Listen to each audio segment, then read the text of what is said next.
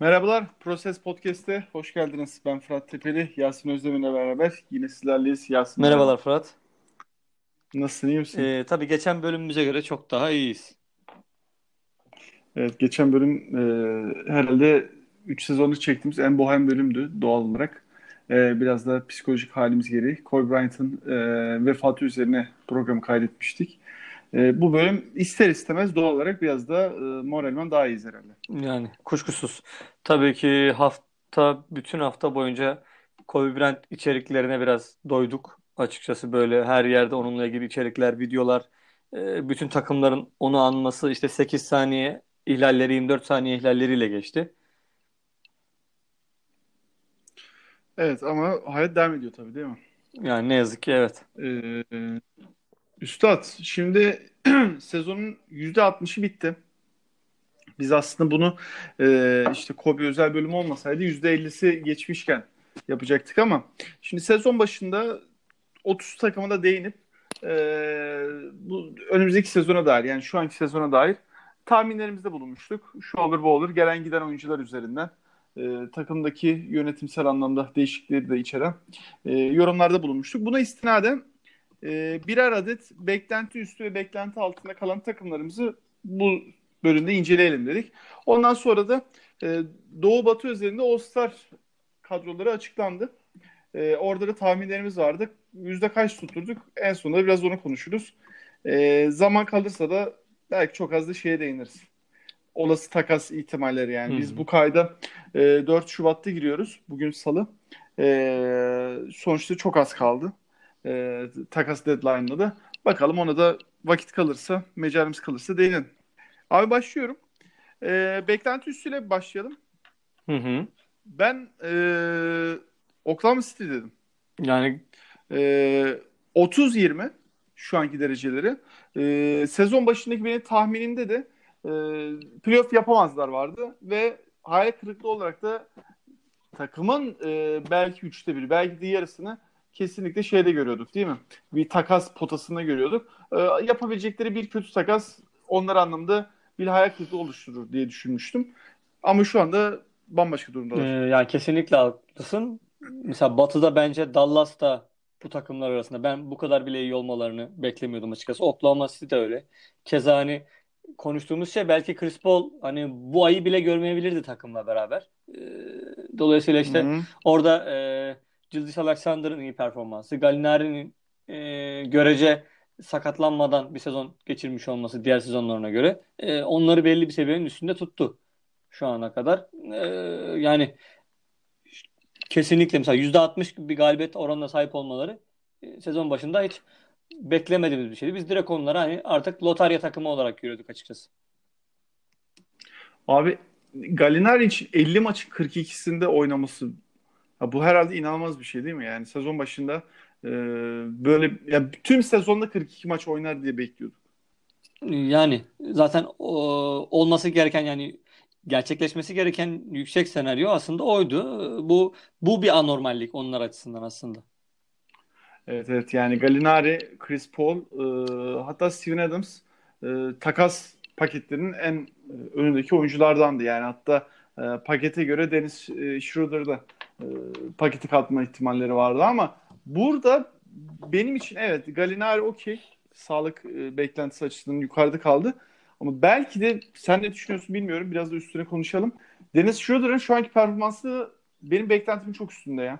Yani e, Oklahoma City'ye gelmeden önceki Atlanta'daki son e, iki sezonu çok yüksek performansla geçmişti. Yani o takımdaki şey değildi, ahenk değildi. E, aldığı sorumluluk da yerindeydi. Ama mesela geçen yıl bir hayal kırıklığıydı. Sağ içinde sadece %41 yüzdeyle oynuyordu geçen yıl. Verimsiz de bir yıl geçirdi. Ama şu anda bench'ten gelerek yani en iyi 6. oyuncu ödülüne en büyük adaylarından biri değil mi? Yani evet. Lou Williams bırakırsa o ödülü e, bırakacağı isimlerden bir tanesi Dennis Schroeder olabilir. E, yani şöyle Atlanta'da bir de Dennis Schroeder biraz kötü bir ün bırakmıştı açıkçası. Yani böyle ağızda kötü bir tat bırakarak oradan ayrılmıştı. İşte karakteriyle ilgili sorunlar, uyumsuzlukları. E, dolayısıyla tabii şimdi burada e, Chris Paul gibi bir figür var. Geçen yıl zaten Russell Westbrook gibi bir figür vardı. Dolayısıyla onlar varken pek e, ona söz hakkı düşmüyordur diye düşün, e, düşünüyorum. Dolayısıyla e, o tarz şeyleriyle haber olmuyor. Tabii Oklahoma City gibi hani Atlanta'ya göre çok çok daha ufak bir markette oynamanın da bunda biraz gözden uzak olmanın da etkisi var. Ee, yani performans olarak tabii ki ben, bence yani Oklahoma City ondan bence e, beklediğinden fazla aldı zaten. E, aynen öyle e, ve takımdaki şu anda abi şey paylaşım, sorumluluk paylaşımı çok iyi noktada. Yani herkesin nerede ne yapacağı belli ve orada da Chris Paul'dan da bu tarzda belki bir e, performans beklemiyorlardı. Yani orada da gerçekten iyi katkı alıyorlar liderlik anlamında. E, diğer taraftan yani takasın e, asıl yapılma sebebi sonuçta Shell Alexander içinde ve o da şu anda gayet beklentileri karşılıyor. 19.4 sayı, 6.2 rebound ve 3.2 asist. Abi daha ne olsun ya? Hı hı. Ya işte o, o onun tabii birazcık daha üçlük konusunda kendini geliştirmesi lazım. O da hani e, uzun vadede olacaktır. Yani bir Ben Simmons vakasından bahsetmiyoruz burada. E, yani orada sakatlıklar dedik mesela Chris Paul da sakatlanmadı. O da ayrı bir şey. E, o da sezon içerisinde takımı yalnız bırakma ihtimali yüksek bir oyuncu.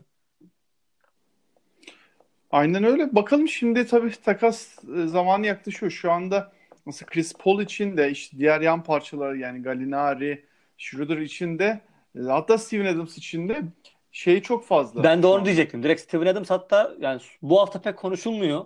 Başka oyunculara yöneldiği isimler ama e, yani birkaç hafta öncesine kadar Steven Adams'ın adı bir sürü takas dedikodusunda geçiyordu. İşte Boston Celtics e, senaryosu bayağı güçlü olarak e, dillendiriliyordu. Şu an... Yani işte Boston'ın oradaki sıkıntısı şey abi. Boston'da çok iyi esetler var. E, genç esetler var. Hiçbirinden vazgeçmiyorlar. Yani orada Steven Adams'ı istiyorsan abi birisini elden çıkarman lazım. Ama hani Gordon Hayward'ı bir kenara koyarak söylüyorum. Genç asetlerden bahsediyorum. Hiçbirine şey yapmıyor. Biraz eli sıkı bir durumları var onların. Ee, tabii bir de şimdi Clint Capela ismi ortaya atıldığı için e, uzunda da bir rekabet hmm. yani uzun takas piyasasında da bir rekabet oluşmuş oldu. Dolayısıyla hani Boston'ın eli orada biraz güçleniyor yani. Vermezsen vermesin Adams'ı ben de gidip Capela'yı alırım diyebilir yani. Tabii ki aynı oyunculardan bahsetmiyoruz. O ayrı bir şey. Bakalım yani şu anda beklentimizin oldukça üstündeler. Yani biz playoff yapamaz derken şu anda 30-20 ile beraber e, anlık bilgiyi vermiş olayım. 7. sıradan gayet bu karmaşık batıda yine playoff'a girebiliyorlar ve şu anda şey de yani e, hem doğuda hem batıda kopma var ya abi üst bölüm ve alt bölüm arasında. Yani hı hı. orta seviye takım kalmadı ya. Şu anda Oklahoma City üst gruba kendini attı yani. Ee, bir altındaki şu anlık olarak söyleyeyim Memphis arasında 5 galibiyet fark var ki bu ciddi bir ee, %60 seviyesinde bir galibiyet yüzdeleri var. Ee, geçiyorum abi o zaman. Tamam geçelim. Ee, bir beklen bir beklenti üstü daha e, Memphis. Evet o da benim beklenti üstü ee, takımımdı. Direkt sana topu atayım. 25-25 ile şu anda onlar da hemen az önce bahsettiğim gibi Oklahoma'nın bir altında 8. sıradan şu anda anın, anlık olarak playoff'a girebiliyorlar. %50 galibiyet yüzdesiyle beraber. Son maçta da 7 galibiyetleri var. Ee, sözü sana bırakayım abi. Yani ben onlar için en iyi Batı 12'si olurlar demişim. Dolayısıyla e, yani 8. sırada olmaları e, benim açımdan gayet hani olumlu bir gelişme. Tabii onlarla ilgili şu an en gündem konu belki biraz değiniriz. Andre Iguodala konusu var. O krizi nasıl yönetecekleri meselesi halen daha sezon başından beri aslında tek onları hırpalayan konu bu. Ben e, Grizzlies yönetimine bu anlamda bir kredi tanımak istiyorum açıkçası. Yani bu hemen onları eleştirmek, bu işi beceremediler demek istemiyorum. Burun kıvırmak istemiyorum bu anlamda. E, yani bilmiyorum sen böyle bir şey bekliyor muydun ama böyle hani 10 maçın 8'ini kazandıkları falan bazı dönemler oldu. Yani bence bu bile başlı başına onların iyi bir sezon geçirdiğinin göstergesi. Ee, yani ben hiçbir zaman bir grit and grind sempatizanı olmadım ama bu takım için açıkçası umutluyum. Ee, yani e, Jamoran zaten hani benim açıkçası çaylak sezon itibariyle beklentilerimi aştı. Jaren Jackson Jr. E, benim çok büyük beklentiye sahip olduğum isimlerden biriydi. Onun da böyle üçlüyü falan gayet iyi durumda şu anda. Ee, e, D'Anthony Melton ve Brandon Clark'tan da katkı alıyorlar ki uzun vadede bence Brandon Clark onların e, hani ilk 5-4 numaralar olarak oynayacaktır. E, dolayısıyla bence şu an orada her şey iyi gidiyor. E, Taylor Jenkins gibi bir koçları var. O da mesela ilginç bir adam. Kolej kariyeri olmayan tek koç mesela e, NBA'deki. Böyle biraz daha işletmeci kafasına sahip zaten böyle iyi bir üniversitede okumuş. Pek bu işlere e, bulaşması beklenmeyen bir isimken böyle e, Spurs'e bir şekilde kapatıp oralardan yetişmiş gelmiş bir adam. E, yani benim açımdan dediğim gibi şu anda Memphis e, 8. olarak sezonu şu an bitirse %50 galibiyet yüzdesi benim onlardan asla beklemediğim bir şeydi. Dolayısıyla benim e, beklentiyi aşan takımım hmm, Memphis Grizzlies. Evet beklenti üstü olduğu şu anda kesin. Ben de sezon başı tahminlerinde playoff yapamaz e, demiştim ve bunu da çok senin gibi rahat dile getirmiştim. Hayal kırıklığı olarak da e, Jamorant'ın beklentiyi karşılayamaması demiştim ama şu anda net yılın rookisi yani Zion Williamson'ı bu kadar maç kaçırdıktan sonra e, Jamorant'ta bir sakatlık, bir sezonu bitirememe gibi bir durum olmazsa bu ritimde devam ettiği sürece net yılın rookisi. E, orada çok iyi bir çekirdek yakaladılar abi. Tabii yani gelişim lider muhtemelen olmayacaktır diye tahmin Hı-hı. ediyoruz ileriki yıllar için yani. Çünkü Jaren Jackson Jr., Jamorat bir de Dylan Brooks üçlüsü Brandon Clark'ı da oraya, oraya ekleyebilirsin tabii. E, bu dörtlü gayet senin e, önümüzdeki 5 yıl çok rahat götürebilecek bir e, dörtlü. Orada benim biraz daha bu e, kişiler arasında e, beklentimi aşan Dylan Brooks abi. Biraz bundan konuşmak istiyorum seninle. Geçen yıl sadece 18 maç oynayabildi. Bu sezon 16.1 sayı ortalaması var. Ee, ya o direkt olarak evet. Shooter guard pozisyonunda hani e, artık bu forma benim dedi açıkçası. Onun da problemi birazcık istikrarla ilgili. Hani bir 3 olarak oynuyor. Eyvallah. Eşin savunma tarafında e, her zaman belli bir seviyenin üzerinde ama üçlük olarak bazen böyle e, ultra mega verimsiz günler geçirebiliyor. Onun kariyer açısından o verimliliği sağladığı zaman zaten e, o formayı hiç bırakmayacaktır ve Morant'la beraber oynamaya devam edecektir. E, yani o da zaten direkt olarak bu sezon beklentiyi aşan hatta belki e, çok güçlü bir aday olmasa da işte en çok gelişme kaydeden oyuncu e, arasında bile sayılabilir o oyuncular arasında. Evet evet bu net bir şey haklısın. Ee, o da sadece e, yani üçlükle değil bahsettiğin gibi yani hani oyuna her yönle katkı veriyor. Ee, savunmada da katkı veriyor. Ee, Jaren Jackson Jr. konusunda da e, dış şutu evet abi haklısın. Bu yıl biraz daha üstüne koydu. Yani şu anda Memphis'in en çok üçlük bulan oyuncusu zaten. Aynen. Ee, Brooks, yani orada Brooks, da Brooks'tan bile iyi yani. Çok nokta e, farkla bile olsa. Hı-hı. Aynen Dylan Brooks'tan bile daha iyi. Ee, orada tabii alan paylaşımı anlamında Yolans Valanciunas'a çok rahat alan da bırakabiliyorlar bu şekilde oynadıklarından dolayı. Ee, o da orta alanı çok iyi kapatıyor. Ee, bakalım şu aşamada Memphis için iyi, yani zaten bir beklentisi olmayan bir sezondu ve gayet şu anda beklenti üstüler. Yani sezon bugün bitse playoff yapsalar ben onları alkışlarım tabii ki yani hiç e, şey değil ama açıkçası onların hani biraz daha iyi oyuncu kapmaları açısından falan e, biraz daha alt sıralarda olup daha iyi sıralardan draft etmeleri lazım. Dolayısıyla bu biraz zaten böyle bir paradoks işte. E, birazcık iyi oluyorsunuz. E, iyi oyuncu kapamıyorsunuz.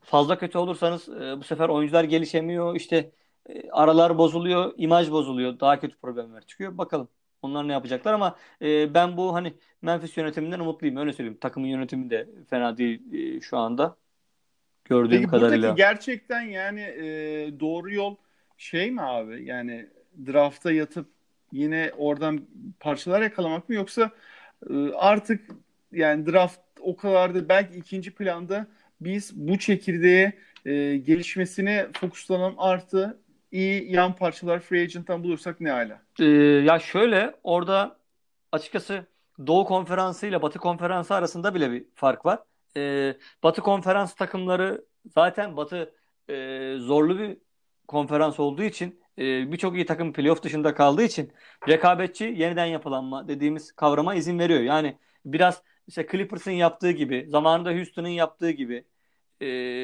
yani hem yarışarak hem de parçalar toplayarak ilerleyebiliyorsunuz. Ama mesela Doğu Konferansı'nda bu mümkün değil açıkçası. İşte onu yapmaya çalışırsanız Doğu Konferansı'nda Orlando Magic oluyorsunuz. Ee, dolayısıyla e, Doğu'da çünkü birazcık iyi olduğunuzda mesela Philadelphia'nın bir sene önce e, playoff yapmamışken sonra direkt e, playoff yapar hale gelmesi ve iddialı konuma gelmesi mesela bunun bir göstergesiydi. Bir sene içerisinde bu çıtayı atlamış oldu. İşte o senin dediğin o lineer gelişim olmadı. Yani bir anda 30 galibiyetten atıyorum 50 galibiyet seviyesine çıktı takım. Ee, ama zaten Batı'da bu sıçramayı yapmak zor. Dolayısıyla takımlar e, drafta yatmadan da böyle e, e, oyuncu kapabiliyorlar ya da bulabiliyorlar. E, gelişim sürecini devam ettirebiliyorlar ama e, Batı'da şey Doğu'da ne yazık ki biraz yatmaları gerekiyor takımların. İşte o tanking dediğimiz hadiseyi ne yazık ki yapmaları gerekiyor.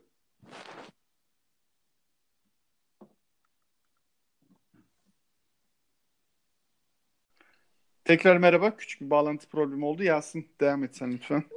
Evet, şöyle ben direkt takımların hani Doğu ve Batı konferansındaki takımların farklı yeniden yapılanma stratejileri uygulamak zorunda kaldığından bahsediyordum en son. Yani özetle şunu söyleyeceğim.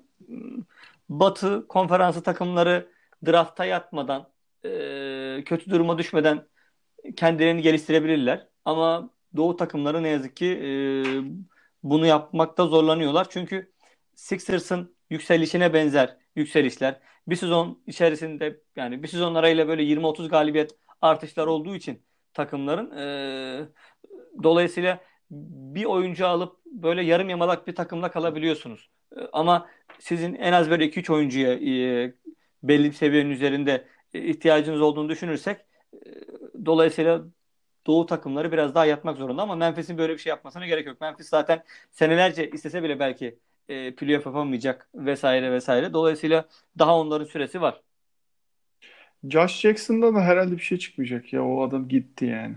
NBA anlamında. Bir daha dönemez herhalde yani. Yani yeni yeni galip süre alıyor ama dolayısıyla yani benim bir beklentim yok. Zaten o yani hiçbir zaman NBA'de kalıcı olacağına dair bir izlenim veremedi. İşte zaten sezona e, G League'de falan başlamıştı. Orada bile ceza falan aldığı oldu. Şeyi hatırlıyorsun değil mi? Philadelphia'nın sıyırdı yani. Drafta gelecekti. Aynen aynen. Ee, yani böyle ucu ucuna yırttık neredeyse ondan. Evet yani işlerinde ki çok iyi şey görünüyordu. Ee, iyi bir savunmacı, beklenti yüksekti vesaire falan yani üzüldüm. Ama karakteriyle ilgili o zaman da e, böyle bir çekinceler vardı zaten. Peki. Var mı abi ekleyeceğim bir şey? Geçelim mi yoksa? Geçelim. Şimdi biraz beklenti altı konuşacağız. Beklenti üstleri konuştuk. Ee, pozitif şeylerden bahsettik. Beklenti altı olarak ben Bulls seçtim abi. Hı hı. Şimdi e, şu anda 19-33.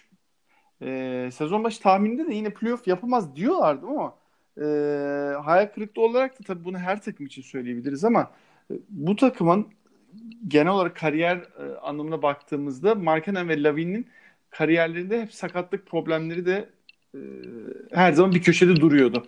E, ondan dolayı hani bu sezonda e, ciddi bir sakatlık yaşamaları e, benim için hayal kırıklığı olurdu. Ben sezon başında öyle bahsetmiştim ama bu dereceleri şu anda bir hayal kırıklığı olmayabilir. Sonuçta playoff yapamıyorlar. Bir beklenti altı olmayabilir ama şu anda abi e, bir Chicago Bulls maçı açtığınızda ne demek istediğimi anlayacaksınız. Ne oynadıklarına dair hiçbir fikirleri yok ve bu kadar saçma sapan maç kaybeden takım görmedim. Yani kaç defa ellerindeki maçları verdiler ya. Ya zaten bu hayal kırıklığı ya da işte beklenti aşma kısmı bence hani sıralama ile ilgili bir şey değil. Yani o senin dediğin gibi o izlediğin zamanki his ya da işte takımın asıl amacından sapması belki orada e, asıl hayal kırıklığı. Yani Chicago Bulls geçen sene de iç karışıklıklarla uğraşan bir takımdı. Bu sene de neredeyse öyle. E, yani dolayısıyla e, bir arpa boyu yol aldıklarını söyleyemeyiz. E, mesela hangi Chicago Bulls oyuncusunun gönül rahatlığıyla bu sene kendini geliştirdiğini söyleyebiliyoruz. Ben öyle bir isim açıkçası direkt net olarak söyleyemiyorum. Kesinlikle öyle mi? Yani benim biraz da bu sezonu daha pozitif bakmamın sebebi Thomas Satoranski ve Thaddeus Young'ın bu takıma katılması. Yani bu iki gerçekten doğru görev oyuncusu. Ee, takımı bir nebze de tutabileceklerini düşünüyorum. Çünkü e, Chicago Bulls önceki yıllara bak abi. Chicago Bulls'un minimum performansı olabildiğince düşük abi. Yani birçok takım işte %40'ın %30 performansın altına düşmüyor. Ama Bulls'tan belki sıfır performans bile alabilirsin bazı maçlarda. İşte böyle Saturans gibi, Teresyak gibi minimum bile hep belli bir seviyede. En kötü günlü, en kötü oynadığı maç bile hep belli bir seviyede olan oyuncular hani bir nebze bu takımı daha derli toplu, daha belli bir seviye basketbol oynatabileceğini düşünüyordum ama abi hiç beklediğimi alamadı ve şu an net bir beklenti altı. Ee, yani evet. Vasat rol oyuncuları lazımdı bu takıma. Yani bu takımın vasat rol oyuncuları bile yoktu. Ee, hani o oyuncular da belli bir seviyeye kadar açıkçası e, katkı sundular.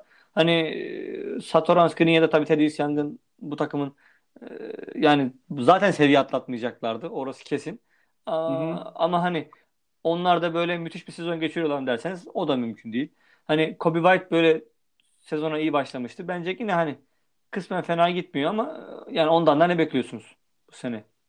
Evet bu arada aynen ben de ona da değinecektim. Yani Kobe White sezonu gerçekten çok iyi başlamıştı ve Summer League'de hatırla çok iyi top oynuyordu abi. Çok iyi şut atıyordu. Ne yaptığını bilen, takımı iyi yönlendiren bir oyuncuydu ama e, sezonun yüzde e, şöyle söyleyeyim ikinci çeyreğiyle itibaren abi birebir düşme e, şeyi gördük. Ya o da E, çaylak, emareleri gördük. çaylak duvarına çarpmış olsa gerek. Biraz öyle öyle bir durum da var ama e, ben Kobe White üzerinde geleceğe iyi bakıyorum bu arada. Hı hı. Beklentim e, yerinde bir sıkıntı yok.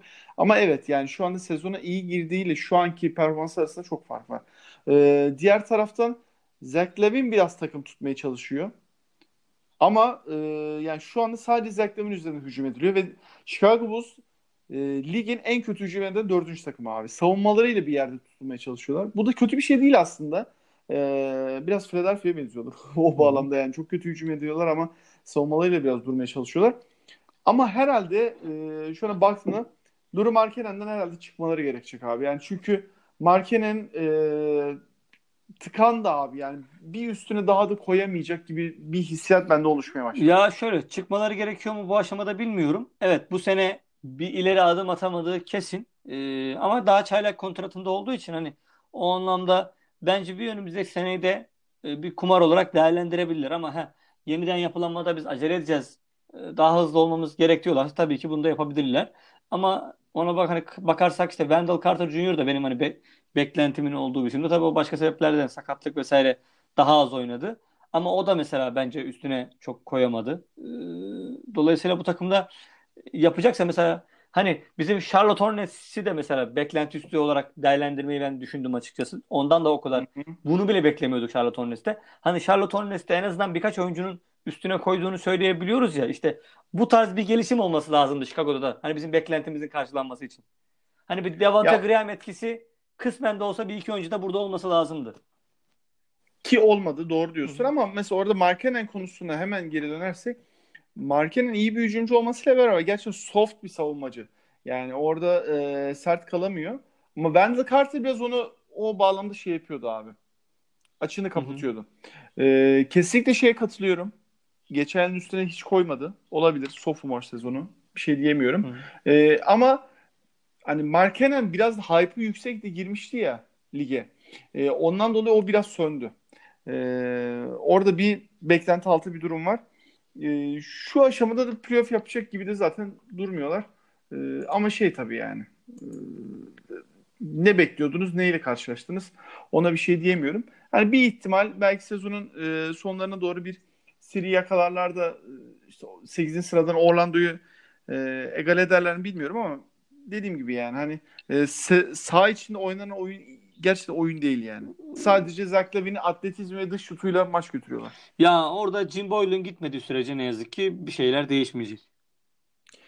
Peki senin beklenti altı kalan takımın? Benim Minnesota Timberwolves beklenti altı kalan takımım. Ee, yani onlar da tabii burada da dediğim gibi ben benim ben dereceye çok takılarak bunları söylemedim. Hani orada hani benim açımdan hani görüntü daha önemliydi. Ee, Lütfen dereceye takılarak söyle abi. Çünkü gerçekten şu anda Minnesota dereceye takılarak da ya zaten e, evet çok ona ona ben onu diyorum yani E, ona gelmeden bile bence beklenti altında ki dereceye baktığın zaman da zaten rezalet durumdalar. İşte Kasım ayını fena geçmediler. İşte %50'nin üzerindelerdi. 10'a 8 dereceli geçtiler ama ondan sonraki Ocak Şubat derecesi 5'e 24 şu anda. Ve şu anda 12 e, maç ardı ardına kaybettiler. e, evet. Ve bir önceki serileri de var bir tane. 11 maçlık bir serileri de var. Yani dolayısıyla rezalet bir durumdalar. Tamam burada bir 15 maçlık Karl Anthony eee, sın oynamadığı dönem oldu ama döndükten sonra da Karl Anthony Towns'ın mesela şöyle bir istatistik gördüm. Son 14 maçta Karl Anthony Towns'ın ilk 5 başladığı son 14 maçta da zaten eee, yeniliyor Minnesota Timberwolves. Dolayısıyla orada eee, rezalet bir durum şu anda söz konusu. Hele ki e, Ocak ayının sonunda galiba 28 olabilir tam hatırlamıyorum. Bir efsane yenilgileri var onların. E, Sacramento Kings'e ki dün de Sacramento'ya yine yenilmişler ama Hı hı. bir, bir ya da iki önceki maç olması lazım. 2.49 kala 17 sayı öndeler. Maçın bitimini iki Oradan maçı verdiler. Oradan abi, maçı evet. verdiler. Uzatmayla maçı verdiler. Ee, yani orada tamamen takım dağıldı. Ben onların o kadar kötü bir kadro olmadığını açıkçası düşünüyordum. Yani ben kağıt üstünde alsam işte Memphis kadrosu mu daha iyi, Timberwolves kadrosu mu daha iyi? Sezon başında bana göre Timberwolves kadrosu daha iyiydi açıkçası. Yani Andrew Wiggins ve e, işte Karl Anthony Towns gibi hani görece olmuş parçalar var ellerinde. E, bir iki tane bile düzgün rol oyuncusu şu anda çıkartamadılar açıkçası. İşte e, draft ettikleri Jared Culver e, pek iyi performans göstermiyor. Yani Jeff Teague'den öyle bir vazgeçtiler ki Andrew Wiggins'a bir ara oyuncu, oyun kurucu falan oynattılar. E, zaten sonra takaslayıp gönderdiler. Yani orada bu anlamda işler iyi gitmiyor. Ki sezon başından beri bir D'Angelo Russell takası hala daha gündemde zaten. Yine onları takasları konuşabilirsek yine konuşuruz. Dolayısıyla benim açımdan tamamen bir hayal kırıklığı ki ben Nets yönet e, şey, Minnesota yönetimini e, çok hani benim sevdiğim isimlerden oluşuyor. İşte biraz Nets ağırlığı da var oradan gelen ki takımda zaten böyle Nets'li oyuncuların işte Trayvon Graham de öyleydi takasla gönderilen. İşte Alan Crabb'i aldılar mesela. E, böyle bir Shabazz Napier'a mesela takımı şu an emanet ettiler gibi oyun kurucu olarak. Böyle bir takımda e, Nets ağırlığı da seziliyor ister istemez. İşte yardımcı koç Nets'ten almışlardı. E, yönetici Nets'ten transfer ettiler. Birazcık böyle e, oradan bir ekol transferi yaptılar açıkçası. Hani benim sempatiyle baktığım bir organizasyon olmuşlardı ama ne yazık ki basketbol olarak da derece olarak da rezalet bir sezon geçiriyorlar. Yani şu an en kötü savunma yapan dördüncü takım ve maç başına 115'ten fazla sayı yiyorlar abi. Ee, orada da Karl Anthony Towns'un da payı bunda çok büyük. abi takım tamamen zaten şey vurdum duymaz bir takım haline geldi. Yani sezonu çok iyi girmişlerdi. Hatırla Wiggins'le ilgili çok şaşırarak çok böyle ya nasıl olur tarzında böyle olumlu anlamda yorum yapıyorduk. Yani bu Hı hı. adam kaç sezondur yatan adam nasıl böyle performans veriyor? Çok aklı selim oynuyor. Nerede şut seçeceğini çok iyi biliyor. Onları da çok iyi değerlendiriyor. Minvalinde yorumlar yapıyorduk. E diğer taraftan Karl Anthony Towns da yani geçen yılki Jimmy Butler e, olayından dolayı reputasyon kaybını bu yıl çok iyi dolduracak bağlamında yorumlar yapıyorduk. Ama bir anda işler tersine döndü. Yani dediğin gibi son iki aydır büyük bir kepazelik var ortada. Ee, ya bir de savunma yapamayan takım diyoruz. Hani Covington'ı bile neredeyse hayattan soğuttular. Covington Hı hı. büyük ihtimalle takasını falan istemiş biri olabilir. Şu an takasla hani gideceği e, konuşuluyor. İşte Houston, Dallas, Milwaukee falan geçiyor. E, dolayısıyla takımın hani e, yegane savunma yapabilecek parçaları da birer birer gönderiliyor aslında. Orada tabii Covington'ın kontratı da takas için çok uygun. Yaklaşık 10-12 milyon civarında Evet. duruyor. Yani çok rahat takaslayabileceğiniz bir kontratı sahip. Ee, yani şu aşamada artık sezon onlar için bitti. Yani burada da e, direkt şu soru bir daha geliyor masaya yani. Andrew Wiggins'ten çıkmak lazım. Hatta şöyle söyleyeyim. Karl Anthony Towns'ın takası yani artık ayrılış süreci başladı diyen yazılar da birkaç önce mesela direkt böyle bu- Abi edemezsin ki. Anthony Towns'ı kimi takas edeceksin? Yok takas Edemezsin. takas gibi değil mesela. Daha çok böyle hani Anthony Davis'ın ayrılması gibi. Hani öyle bir takas. Böyle zoraki bir ayrılık. Ee, yani tabii şimdi kariyeri boyunca Anthony Towns'ın yanında iyi dolduramadılar ki. Hı hı. İşte birazcık arkadaşı D'Angelo Russell'ı falan getirmeye çalışıyorlar şu an herhalde gördüğümüz kadarıyla. O da olabilirse. Ama Jeff Teague'i de çok bedava verdiler ya. Ne bileyim daha fazla bir şey alamazlar mıydı bilmiyorum da. Yani evet neredeyse bedavaya gitmiş oldu. Hani sakat Alan Crabb bir de draft hakkı falan aldılar herhalde. ikinci tur gibi bir şey. Hı hı hı. Aynen öyle oldu. Ee, bakacağız. Kesinlikle beklenen altı. Kabul ediyorum. Ben playoff yapamazlar diye tahminde bulmuştum ama şu durum çok daha kötü bir durum. Ee, tekrarlamış olalım. Yani 15-34 şu anda şeyde gayet lotaryada çok da iyi bir pozisyondan draft edecekler yani. Bir terslik olmazsa. Ee, Golden State'i mesela işte hani beklenen altı diye kimileri sayabilir ama o çok ekstrem bir durumları var yani. Ha, Ya be- benim açımdan beklenen altı değil. Yani ya da Minnesota kadar beklenen altı değil.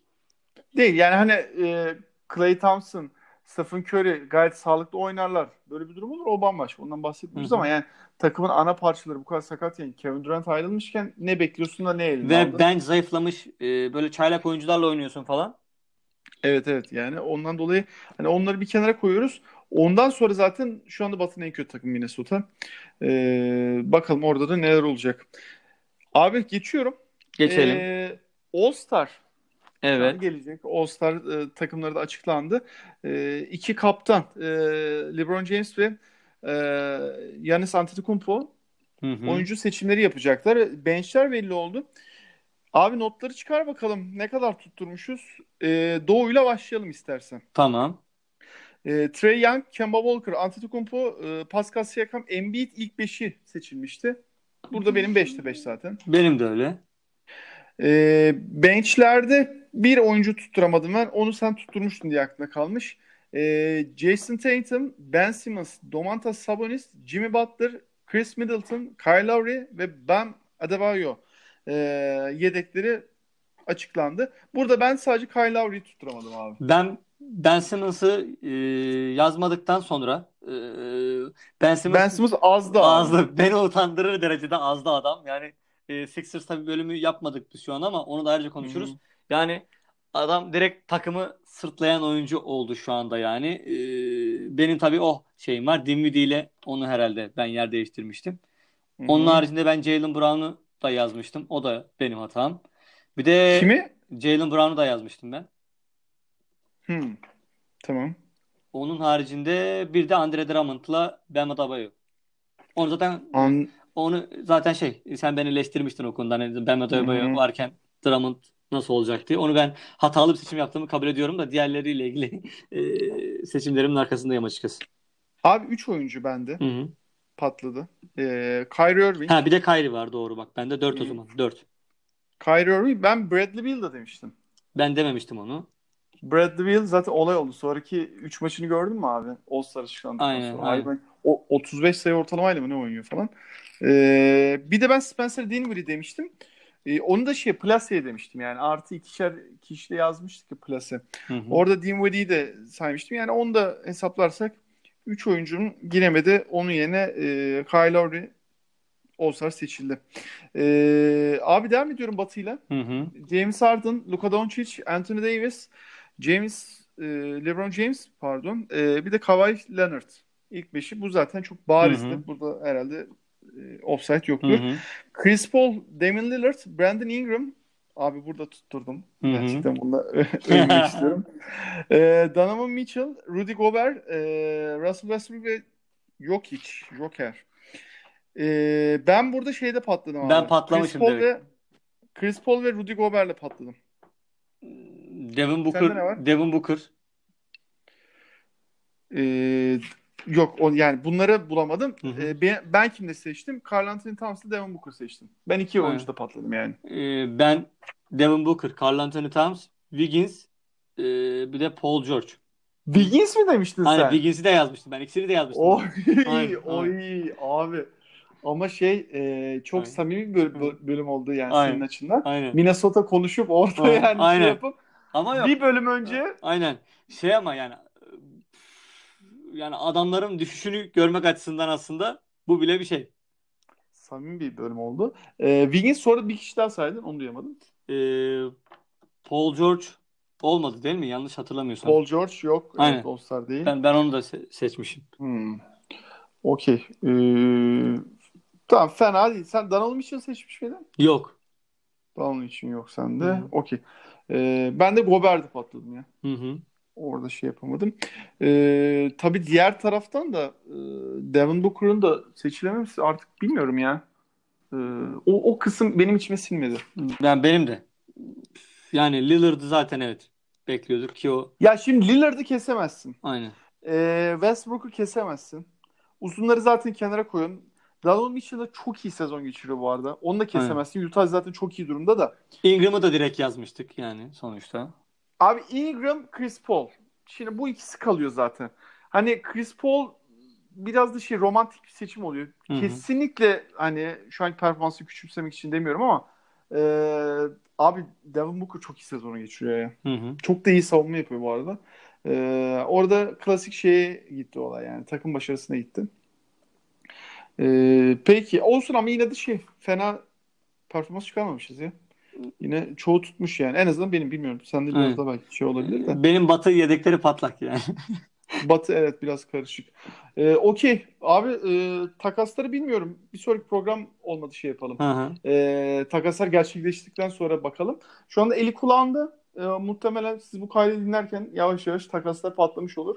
Ee, orada tabii mesela şu anda playoff'ta beklentisi yüksek olup e, ama halihazırda performansları sıkıntılı olan işte başta Philadelphia olmak üzere işte Clippers gibi e, böyle takviye yapması gereken takımlar da var işte Houston gibi e, belki bir nebze Utah gibi bencini toparlamak anlamında e, onları da göreceğiz. Biraz şey e, domino taşı etkisi olabilir yani bir, bir yerde bir takas çıkarsa. Ya şu an tabii 5-6 oyuncu üzerinden böyle daha çok e, dönüyor. Ee, işte Kevin Love, Andre Drummond, Robert Covington, Capella, Derrick Rose, e, Evet. Marcus Morris, Davis, Davis Bertans'ı hani duyduk. Luke Kennard'la O- ilgili dedikodular var. Orada herhalde şu anda en popüler durumda olan Derrick Rose. Yani evet onun alıcısı bayağı olacak. Hani herhangi bir şekilde oyun kurucu ihtiyacı olan ki takımlarda var. Ee, mesela Sixers'ın da geçiyordu Derrick Rose'la. Sixers Lakers başta geçiyor. Doğru Hı hı. diyorsun. Onun bir de kontratı da çok rahat takaslanabilir Hı bir hı. kontrat ama orada tabii Pistons e, birinci tur bekliyor. Yani birinci tur draft hakkı da e, Derrick Rose için bilmiyorum. Biraz şov olabilir yani. E, ama burada mesela Sixers örneğinden gidersek e, Elton Brand çok şey gözü kapalı çok rahat Aynen. elden çıkartabiliyor.